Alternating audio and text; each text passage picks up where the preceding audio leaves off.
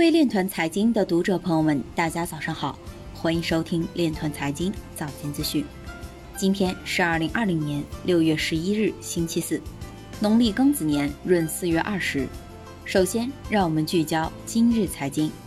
韩国国内商户或接受中国数字人民币支付，以满足中国游客需求。美国国会金融科技工作组将于周四深入研究数字美元概念。北京市将精准开展区块链等人才引进专项计划。深圳南山法院公开审判一起区块链传销骗局，提示公众提高警惕。投资者开始从比特币转向风险较高的山寨币。二零二零年购买加密货币期货的机构数量已翻倍。前空乘人员因投资加密货币无法偿还贷款，在阿联酋面临监禁。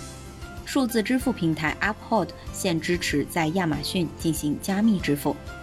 I F P C C T O 表示 ，Filecoin 发布测试网奖励计划是 I F P C 最好的机会。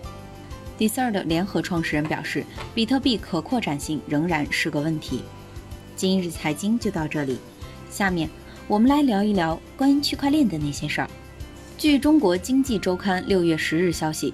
中国政策科学研究会常务理事白金夫发文称，海南自由贸易港具有金融开放和资金自由流动的优势，更有开放创新政策和举措率先落地实施优先权。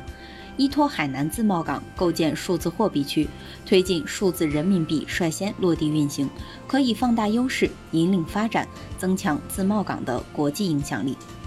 以上就是今天链团财经早间资讯的全部内容，感谢您的关注与支持，祝您生活愉快，我们明天再见。